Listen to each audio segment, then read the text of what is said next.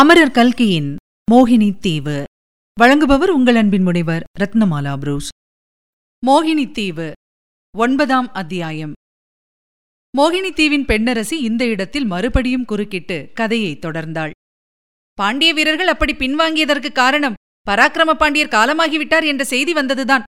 அந்த செய்தி வருவதற்கு முன்பே புவனமோகினி தந்தையை கடைசி முறை தரிசிப்பதற்காக மதுரைக்கு விரைந்தோடினாள். மரணத் தருவாயிலிருந்த பராக்கிரம பாண்டியர் தம் அருமை குமாரியை கட்டி அணைத்துக் கொண்டு ஆசி கூறினார். அவள் செய்த குற்றத்தை மன்னித்து விட்டதாக தெரிவித்தார். அவள் வீரப்போர் புரிந்து பாண்டிய நாட்டின் கௌரவத்தை நிலைநாட்டியதை பாராட்டினார். இனிமேல் யுத்தத்தை நிறுத்திவிட்டு சோழர்களுடன் சமாதானம் செய்து கொள்ளும்படியும் புத்திமதி சொன்னார். நான் இறந்துவிட்ட பிறகு சோழர்கள் போர் செய்ய மாட்டார்கள்? ஒரு அபலை பெண்ணோடு யுத்தம் செய்யும்படி அவ்வளவு தூரம் சோழகுலம் மானம் கெட்டுப் போய்விடவில்லை? அவர்கள் போரை நிறுத்த விரும்பினால் நீ அதற்கு மாறுதல் சொல்ல வேண்டாம் என்றார். கடைசியாக உனக்கு திருமணம் நடத்தி பார்க்க வேண்டும் என்று என் மனோரத்தம் ஈடேறவில்லை. மீனாட்சி அம்மனுடைய அருளினால் நீ உன் மனது குகந்த மணாளனை மணந்து இன்புற்று வாழ்வாய் என்று ஆசி கூறினார். இவ்விதம் ஆசி கூறி சிறிது நேரத்துக்கெல்லாம் பராக்கிரம பாண்டியர் தமது அருமை மகளுடைய மடியில் தலையை வைத்து படுத்தபடி இந்த இகவாழ்வை நீத்துச் சென்றார். புவனமோகினி அழுதாள் அலறினாள். கண்ணீரை அருவியாக பெருக்கினாள். என்னதான் அழுதாலும் இறந்தவர்கள் திரும்பி வரமாட்டார்கள் அல்லவா? தகன கிரியைகள் ஆனவுடனே பாண்டியகுமாரி மறுபடியும் போர்முனைக்குச் சென்றாள். ஆனால் முன்னைப் போல் அவளுக்கு உற்சாகம் இருக்கவில்லை.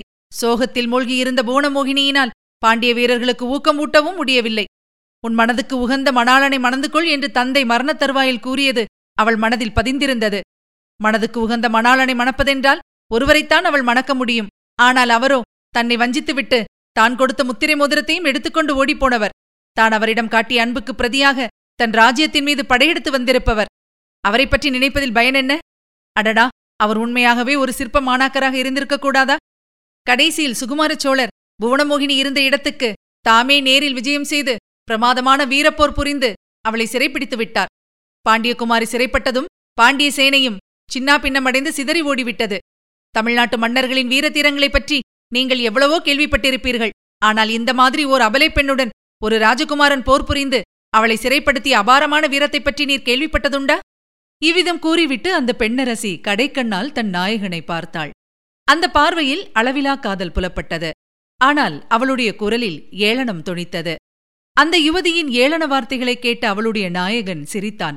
என்னை பார்த்து பெண்களுடைய போக்கே விசித்திரமானது. அவர்களை மகிழ்விப்பது பிரம்ம பிரயத்தனமான காரியம்.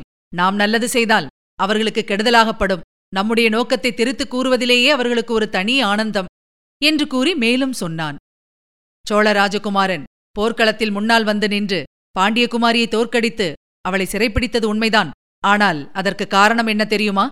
புவனமோகினி தற்கொலை செய்து கொண்டு சாகாமல் அவள் உயிரை காப்பாற்றும் பொருட்டுத்தான். புவனமோகினியின் மனத்தில் தந்தை இறந்த காரணத்தினால் சோர்வு ஏற்பட்டிருக்கலாம். ஆனால் அந்த மனச்சோர்வை அவள் போர்க்களத்தில் வெளிப்படையாக காட்டிக்கொள்ளவில்லை. முன்னை காட்டிலும் பத்து மடங்கு வீராவேசத்தோடு போர் புரிந்தாள். கத்தியை சுழற்றிக் கொண்டு போர்க்களத்தில் தன்னந்தனியாக அங்குமிங்கும் ஓடினாள். பாண்டியகுமாரியை யாரும் காயப்படுத்திவிடக் கூடாதென்றும் சுகுமாரன் சோழ வீரர்களுக்கு கண்டிப்பான கட்டளையிட்டிருந்தான்.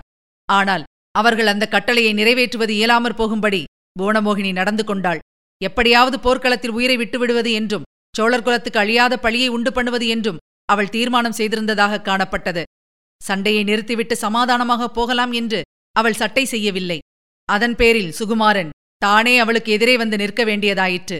சுகுமாரனை திடீரென்று பார்த்ததும் பாண்டியகுமாரின் கையிலிருந்து கத்தி நழுவி விழுந்தது. உடனே பக்கத்திலிருந்த சோழ வீரர்கள் அவளை பிடித்துக் கொண்டார்கள். கயிறு கொண்டு அவளுடைய கைகளை கட்டி சுகுமாரன் எதிரில் கொண்டு போய் நிறுத்தினார்கள்.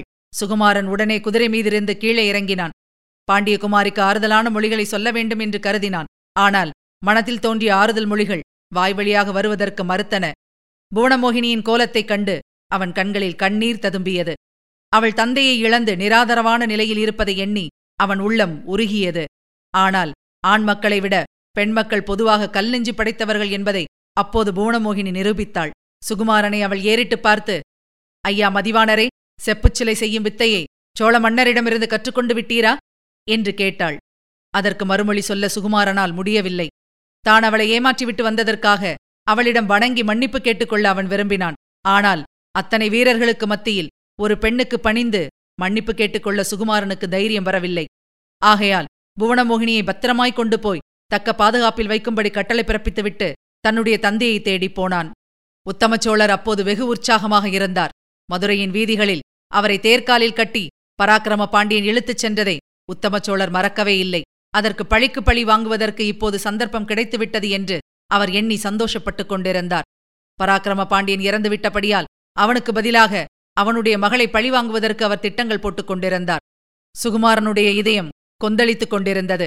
உரலுக்கு ஒரு பக்கத்தில் இடி மத்தளத்துக்கு இரு பக்கத்திலும் இடி என்ற பழமொழி தெரியுமல்லவா? சுகுமாரன் மத்தளத்தின் நிலையில் இருந்தான்.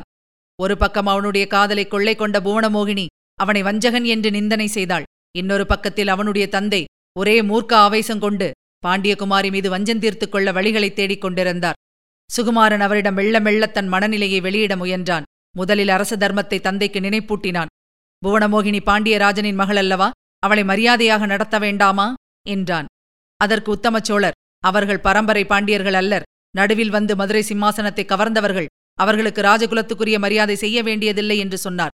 பிறகு சுகுமாரன் பாண்டியகுமாரியின் உதவி இல்லாவிட்டால் நான் தங்களை விடுவித்திருக்க முடியாது. அவள் கொடுத்த முத்திரை மோதிரத்தை எடுத்துக்கொண்டுதான் சிறைக்குள்ளே வர முடிந்தது. அந்த மோதிரத்தை காட்டித்தானே நாம் தப்பித்து வந்தோம் என்றான். அதற்கு உத்தம சோழர் யுத்த முறைகள் நான்கு உண்டு.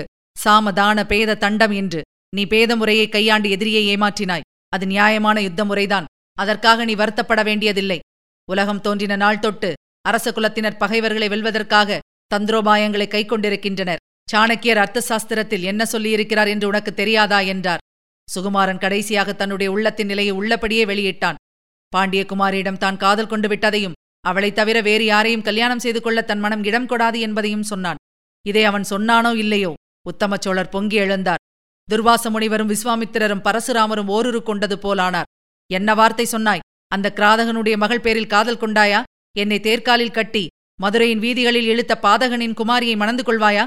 என்னை சிறையில் அடைத்து சங்கிலி மாட்டி விலங்கினத்தைப் போல கட்டி வைத்திருந்த சண்டாளனுடைய மகள் சோழ சிங்காதனத்தில் வீற்றிருப்பதை நான் அனுமதிப்பேனா? ஒரு நாளும் இல்லை. அப்பனைப் போலவே மகளும் சூழ்ச்சி செய்திருக்கிறாள். உன்னை வலை போட்டு பிடிக்க தந்திரம் செய்திருக்கிறாள். அதில் நீயும் வீழ்ந்து விட்டாய். புவனமோகினியை நீ கல்யாணம் செய்து கொள்வதாயிருந்தால் என்னை கொன்றுவிட்டு செய்து கொள்.